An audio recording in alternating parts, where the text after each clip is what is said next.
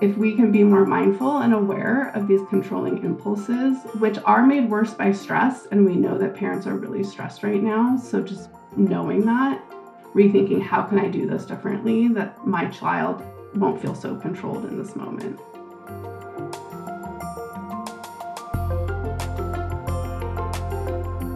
Hi, everyone. Welcome to the Parenting Translator podcast. I'm Dr. Cara Goodwin, and I'm so excited because today I'm here with Dr. Emily Edlynn. Dr. Edlynn is a psychologist, a mother, and a parenting author, and she has just written a book about a concept called autonomy supportive parenting. And I'm really excited to talk to her because I think this concept is so important for parents to understand and to know how we can apply to our everyday lives. Um, so, Dr. Edlynn, could you please introduce yourself? Tell us a little bit about yourself and what kind of things you offer for parents. Hi, Cara. Thank you so much for having me. I'm really excited to talk to you today. So, I am a clinical psychologist and I've always specialized in children and adolescents. My professional career has been working with children and teenagers with medical conditions. So I work in health psychology. But when I had a career crossroads a few years ago in 2016, I had three young children. And I had been working in academic medicine my whole career, which is very rewarding and very intense. And long hours, uh, a lot of stress, and I had an opportunity to decide if I would keep doing that or pivot.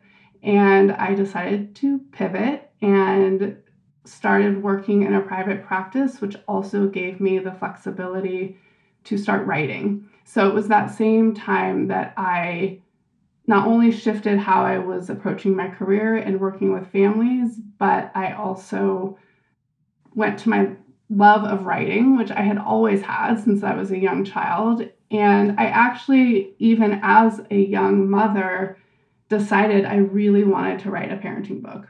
I, you know, was living as a social scientist, understanding academia, and trained in child mental health and child development. And I was still completely confused as how to parent my children.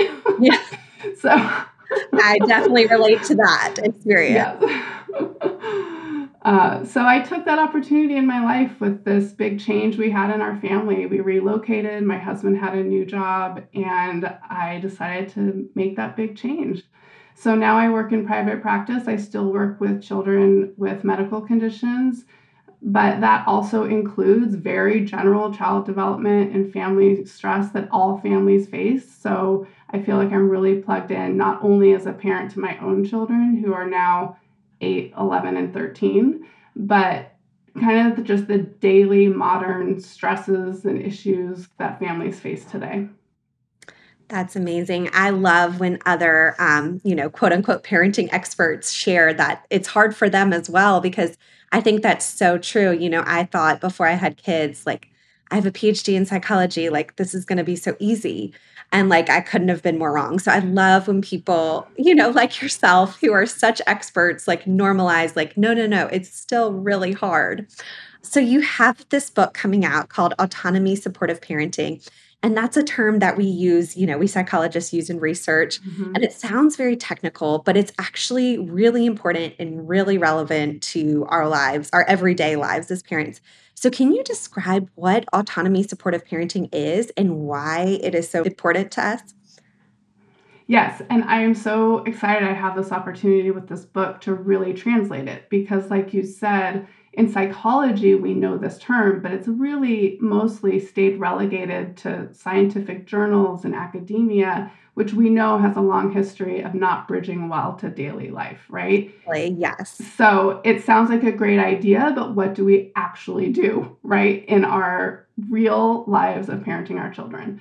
So, autonomy supportive parenting, big picture, is the idea that we parent in a way that nurtures our children's three fundamental human needs, which is related to what's called self determination theory, another kind of scientific psychology concept.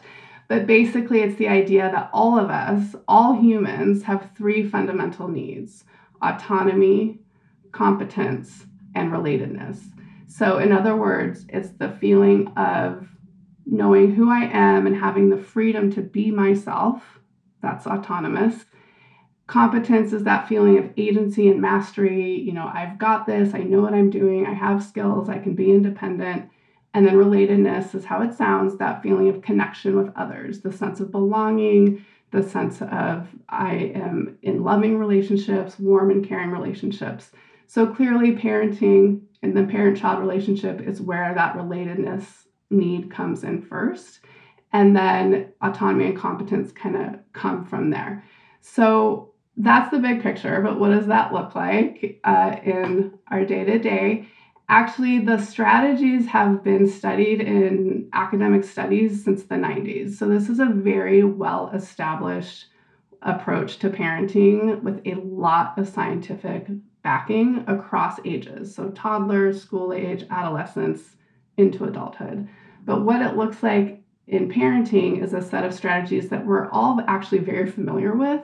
Things like taking our child's perspective, using empathy, giving choices, involving in decision making, transmitting our own values and making decisions guided by values. But the way it's kind of wrapped up in this framework in autonomy supportive parenting, I haven't seen really anywhere else in mainstream parenting guidance. And so, what I really was passionate about in my book is to break it down into real life dilemmas and things that we face as parents. Like, how does this actually look day to day to create an autonomy supportive environment. I love this concept of autonomy supportive parenting. And I agree with you. There's so much research backing this up, and there's not a lot of awareness in the mainstream parenting world. So, you say in your book that this can actually reduce stress, which I love anything that helps to reduce parent stress. So, can you explain how using this style of parenting actually reduces stress? Yes, and I will admit that when we're shifting into it, it may feel a little more like more work or more effort. But the big picture is that when we engage in autonomy supportive parenting, our relationships actually go more smoothly. So there's less conflict and stress in the home. And our kids are doing more for themselves. So it's a very simple the more they're doing for themselves, the less is on our to do list. So my daughters who are 11 and 13 have been doing their own laundry for two years now. That is on their list of things to do. Less laundry for me, right? Yes, that is huge for you. Um, so maybe it would help to get like some examples, like maybe something that a lot of us have faced in our day-to-day lives, like of what how autonomy supportive parenting looks in this you know the the what we face every day and how that's different from um, the more intensive parenting style or controlling parenting style that seems to have gotten more popular with time. Yes and so a huge part of the book is also taking on controlling parenting as the kind of opposing force to autonomy supportive parenting. And we do we are living in a culture that's really feeding the controlling impulses uh, which can also be considered intensive parenting. So I could use an example from my life because I have plenty.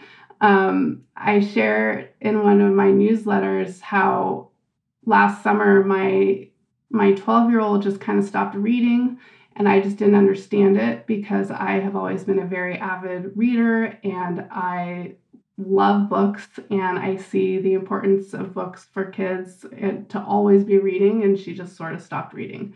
So the controlling impulse is how do I make her read again?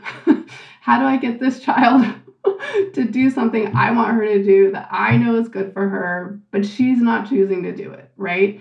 And so my initial attempts at saying, okay, you need to read an hour a day over the summer and just create a schedule. She's like, yeah, I'm not doing that, you know? And especially at 12, she has her own agency for sure.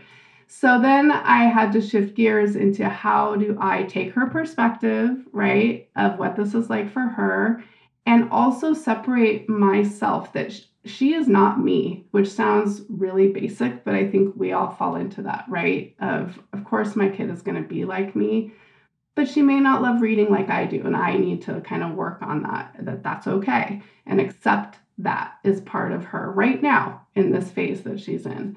So, taking her perspective, understanding her experience is always the first step with autonomy supportive parenting to really understand what's going on for the child. And then, you know, explain to her the rationale, the rationale for why I think is important for reading to happen. And then trying to tie those to her values. So, she talks very excitedly about going to college and so I talk about, well, reading, the more you read now, the easier it is in high school, and that prepares you for college. So even though that's way forward thinking for her, that's important. Um, we also talk about how cell phones affect attention and that it's harder to read um, with that attention if she spends so much time on her phone. So there was this kind of involvement in you know, collaborating with her around what makes sense for reading and giving her choices. I did not push the reading. I just kept talking to her about it when it was natural to talk about it.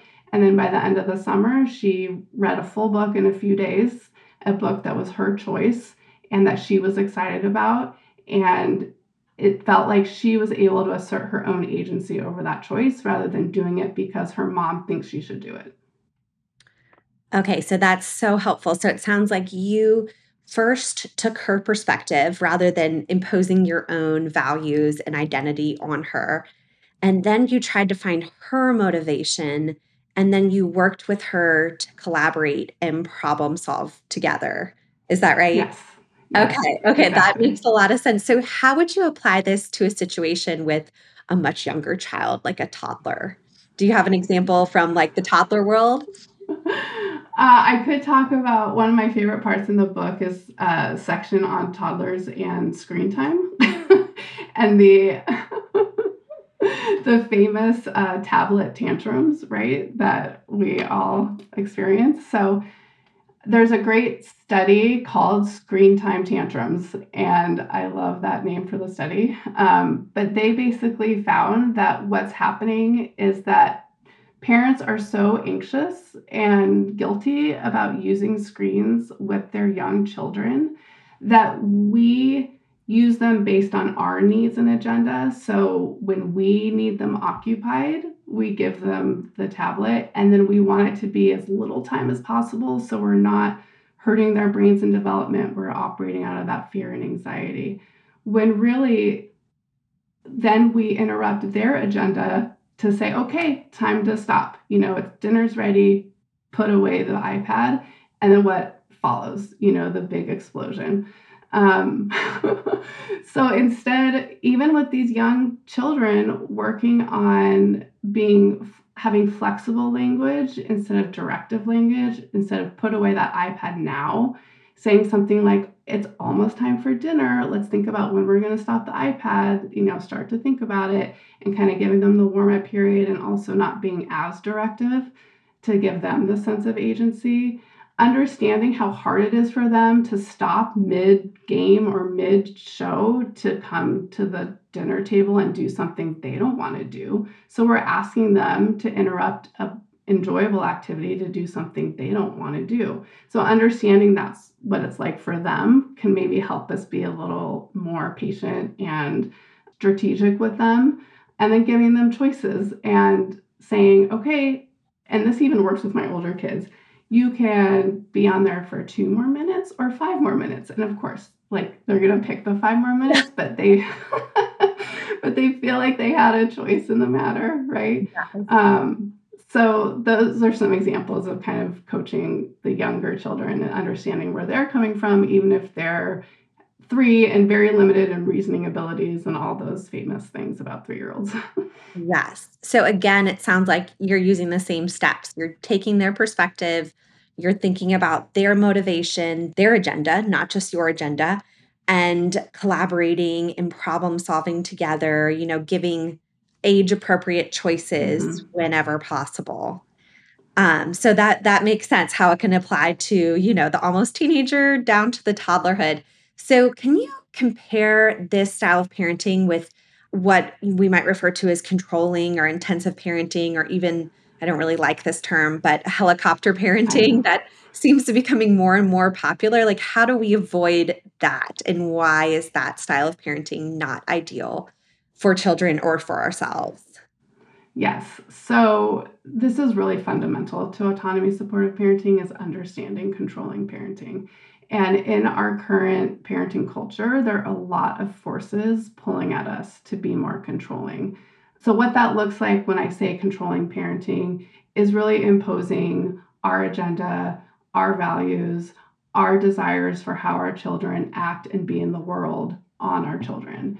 So, it's both can be controlling behaviorally and psychologically. You know, who are they in the world down to how they act with their grandparents, you know? So it's that idea of shaping them in our own image. Um, and that includes things when we get down to the nitty gritty, like in the research, instilling shame and guilt. Those are kind of the extremes of really harmful controlling parenting. But in the more mainstream, what I see all of us doing is things like um, high supervision and monitoring, you know, doing things for our children that they are capable of doing for themselves, undermining their own independence and confidence.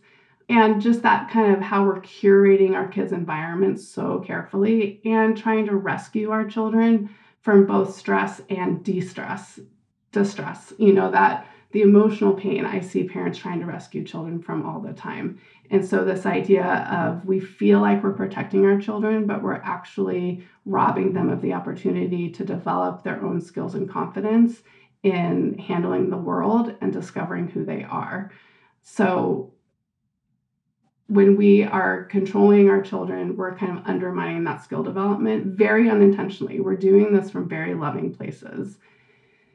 So, if we can be more mindful and aware of these controlling impulses, which are made worse by stress, and we know that parents are really stressed right now. So just knowing that, um, and then taking those moments to take a pause, be aware I'm feeling very controlling right now, and take a step back and rethink, especially the more familiar people can be with this autonomy supportive mindset and approach, rethinking how can I do this differently that my child won't feel so controlled in this moment. Yes, so that that is so helpful. You know, I think for me it's uh, well first of all I want to say that like this is such a natural human impulse to not want to see our children in pain and um, I read a really interesting research study recently that showed that highly empathetic parents, this is really hard for. Um, yeah. And I think myself, I would fall in this category. Like, I have a lot of empathy for my children, and it's really yeah. hard to see them stressed or in pain.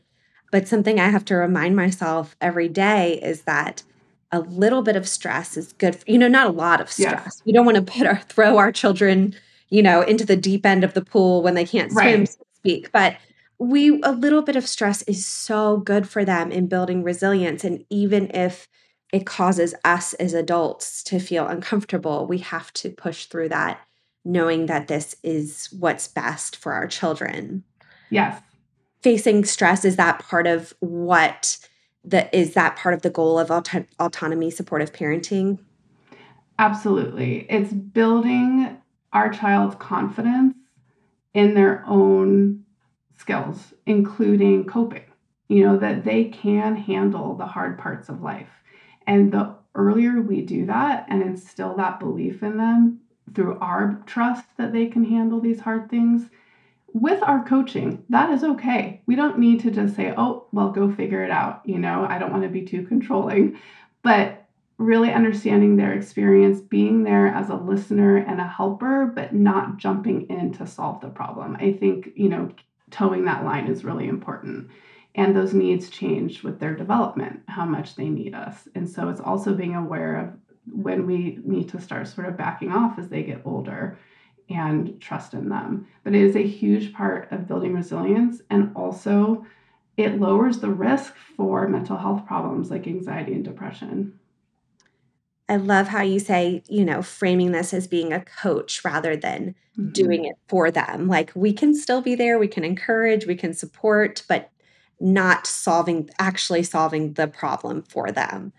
So this has been so incredibly helpful. I love to ask my guests you know, especially, you know, since you are farther along in the parenting journey than me and and maybe some of the listeners, um, if you could go back and tell yourself one thing about, you know, particularly related to autonomy supportive parenting as a young parent, what would you say and why?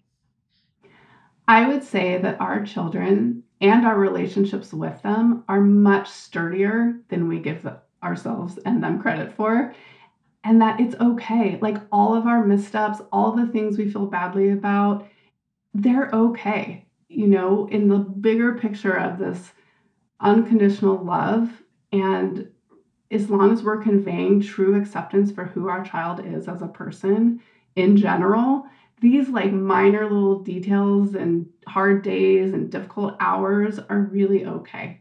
I spent my years as a young mother so overwhelmed and exhausted, and I still look back and wish I could be the mom I am now back then. But the great news is, my kids and I have amazing relationships. I think they are the coolest people, and it's okay. Like, I feel like it was a rough time. I don't think they even think twice about it. So yeah. I think it's like we're all going to be okay. yes, that is so important. Like, we can make mistakes our yeah. kids can make mistakes yeah. like we it you know none of us can do this perfectly that that message is so important um, for parents to hear so if if parents want to know more about this concept of autonomy supportive parenting or to get some more of your incredible insights where can they go to find you they can visit my website which is emilyedlynnphd.com and uh, they can sign up for my Substack there. And my Substack newsletter, I do a weekly autonomy supportive diary and really talk more in depth about autonomy supportive parenting and applying it to real life. And I'm also at Dr. Emily Edlynn on Instagram, Twitter, and LinkedIn, and the Art and Science of Mom on Facebook. Amazing. Well, thank you so much for being here. This has been so helpful. And thank you to everyone for tuning in to the Parenting Translator newsletter and podcast. Um, listen next week for more research backed tips for parents.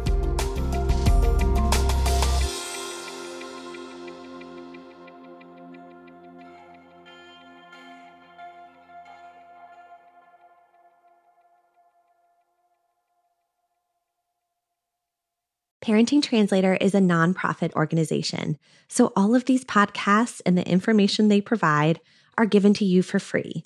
If you would like to support our work, please subscribe to this podcast and rate and review it. Thank you so much.